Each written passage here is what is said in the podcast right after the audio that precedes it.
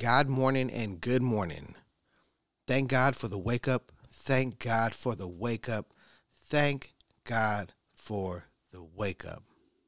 I'm your host, Luis Lopez, and you're listening to Talking Cancer My Journey, My Way. Welcome. Welcome to all the countries out there listening. Uh, thank you to just everyone that has taken the time out to uh, set my podcast up for 8 o'clock in the morning and, and get a good uh, 15, 20 minutes of encouragement or facts. Um, whatever the case may be, whatever has you listening, um, I truly, truly do appreciate you. Um, this show for me is just it's it's therapy for me because as you know um, if you have been following along i am living currently with stage four uh, colorectal met- metastatic cancer. So um, you know i'm not just somebody just bringing you just facts. Um, sometimes i'm bringing you how i feel as well. At this particular point in in my life, I feel very very positive.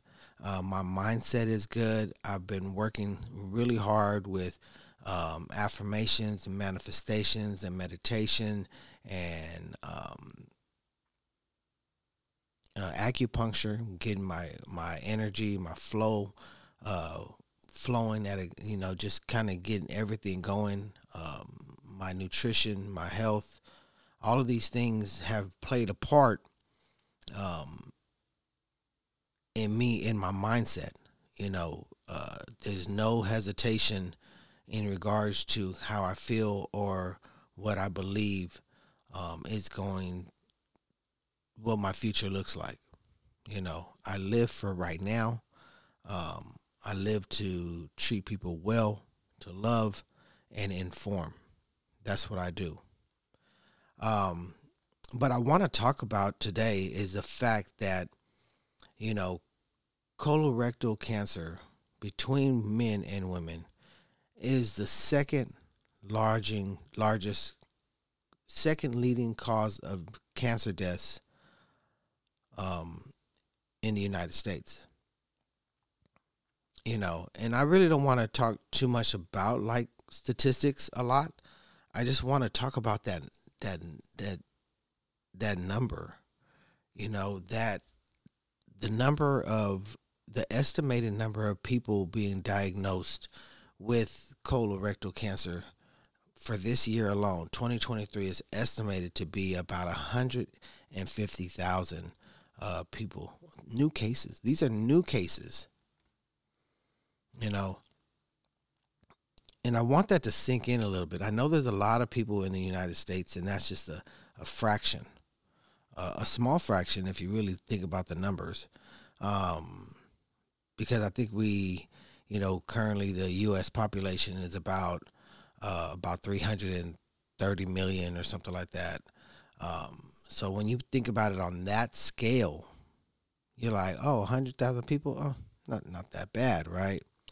You know, but that's just colorectal cancer. That doesn't speak for all the other cancers.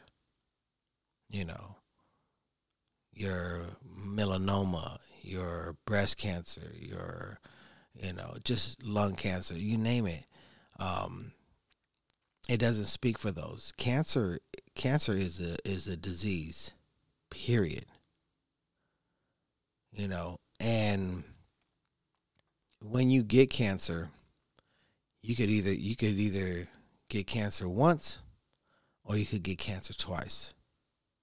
What do I mean by that? Well, I don't mean that you hey that hey you you get it you possibly could get rid of it and then it comes back. Yeah, that's that's very very possible. Yes. But that's not what I meant by that statement.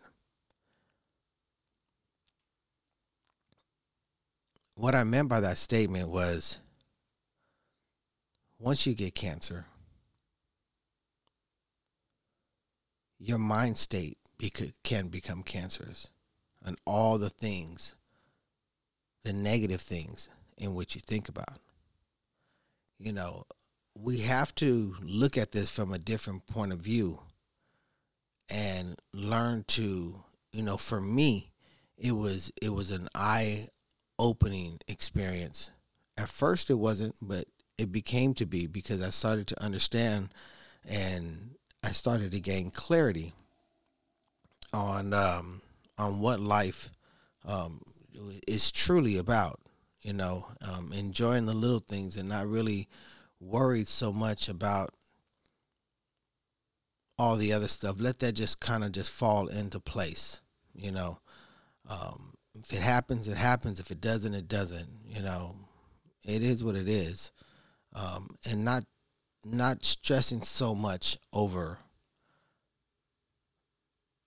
the bills or the you know getting a new car or whatever. If it happens it happens you know. Um, just not stressed out as much. Letting things fall at the wayside because this disease can give you cancer twice. You start worrying about um, your future. You start worrying about the disease. You start worrying about what's going to happen. What are my next test results? Even my, I have new, I have new uh, MRIs and CTs coming up, and right now, honestly, I'm not even worried about it. It just is what it is. You know, and sometimes, and sometimes, like right now, sometimes like I even think about like why am I even just doing these tests to see what? You know? But I'm gonna do them and who knows what the future holds in in future tests but you know. Right now I have them scheduled so I'm gonna do them but yeah it's just like I don't know. It's just one of those things where you know I look at it and I'm like okay whatever. But you know, your mind is the second cancer. What do you feed it? Could you feed it the negativity? Do you feed it just the stress? Do you allow it to continue to grow this disease that you have? Because it could be bad. You know?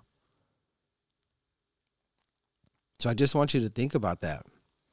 Um, the second lead is yes, that's a that's a huge number, and it's it's bad enough already. You know, I I bring up this particular subject, you know, as far as second leading cause of deaths in the United States amongst men and women in regards to the type of cancer. I say that because, you know, I have now become an advocate in making people aware.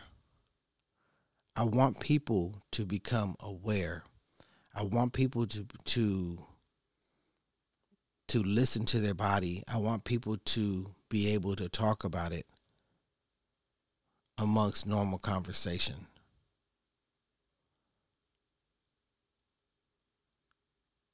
You know, our younger generation needs to understand the importance of eating. Our younger generation needs to understand the importance of exercise. Our younger generation needs to understand the importance of generations you know, what we could possibly be inheriting, you know, things like that.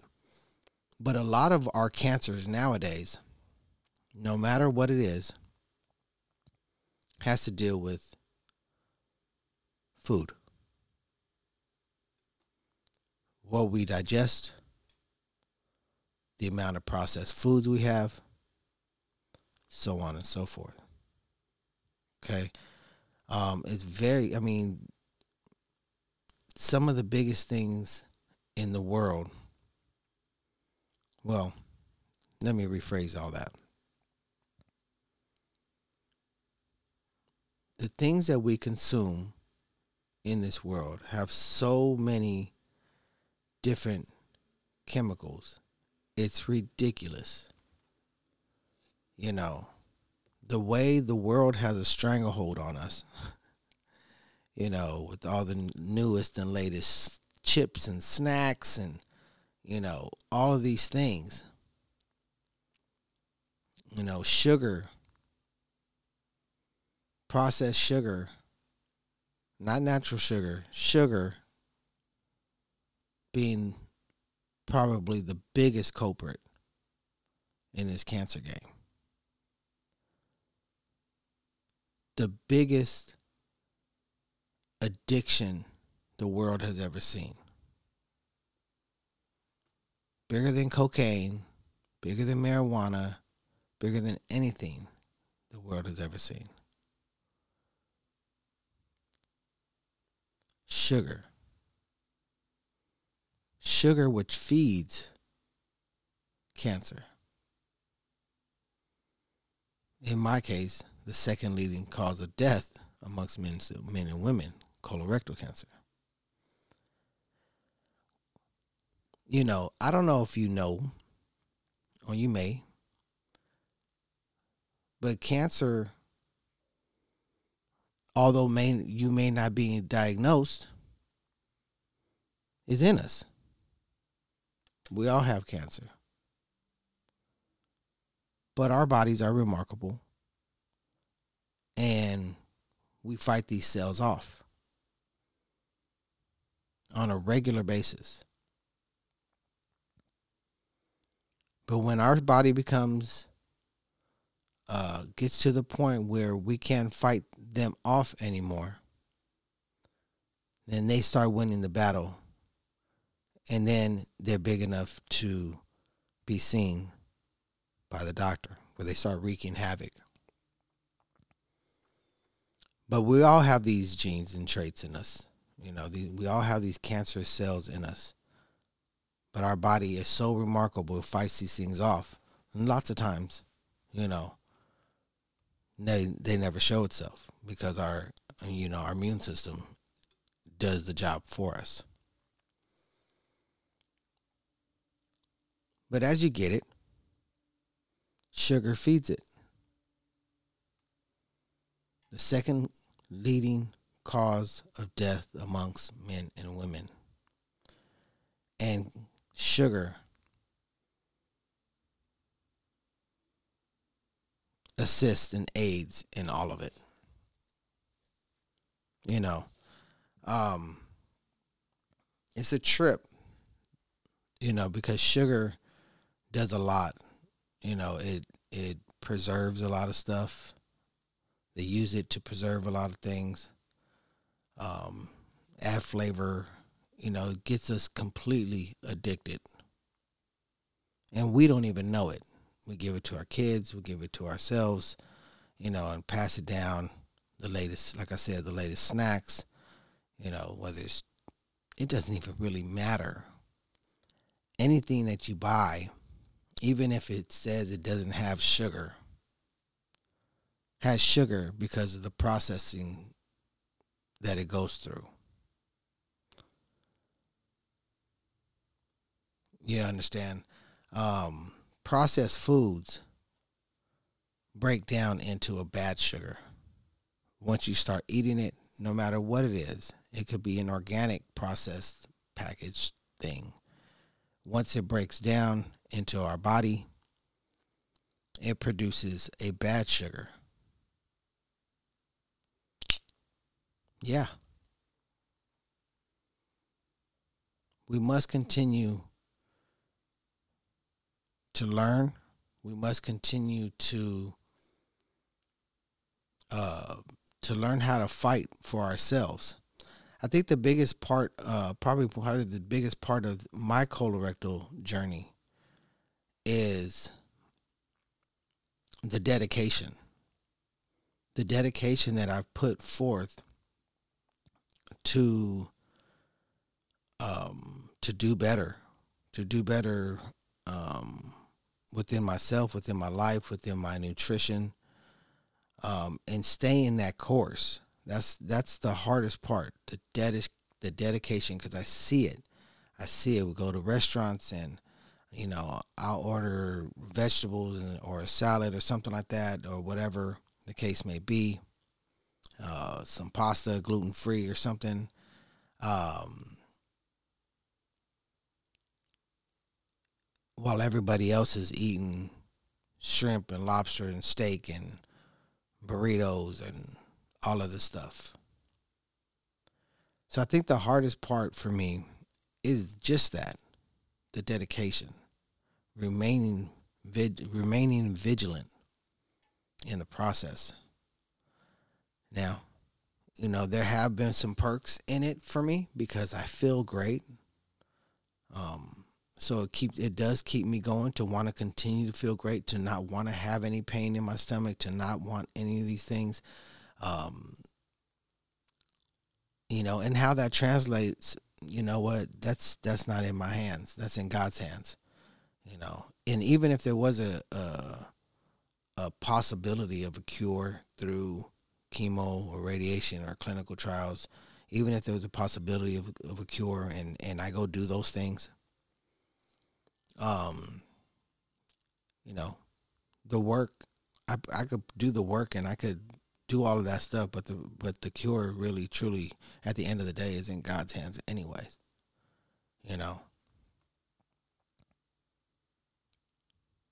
You know, you could still have a cancerous mind state as well. So, but you know, my biggest thing today was just to look at that number 150,000 new cases in 2023. Right? 150,000 new cases in 2023. 106 being uh, colon cancer and about 46,000 being rectal. You know, combined 150,000 new cases. That is crazy. And we could prevent the death of these by early detection. So I urge you if you reached your time, if you reached your 45, your 45 years of age, please put in that request to get a colonoscopy or or pre-screen, you know, using your stool sample. Please do so. And if you're younger than 45 and you're feeling some weird, you know, abdominal pains or experiencing blood in your stool or you know shoot brain fog. You know if you notice that your stool is getting thinner all of these signs help with those things. You know to to say you know what doc i feel i'm feeling you know no my stool is getting soft. I mean it's getting skinnier no, it's not the size that it used to be, you know. And this these are red flags for the doctor. But if you know, then you could push to get these types of exams earlier than 45. You know, it's not about anything else but just knowledge. Gaining the knowledge to of understanding you know? So do your thing. That's my time. I appreciate you. Don't forget to tune in, like, subscribe, share. And I'm out. Peace, love, one.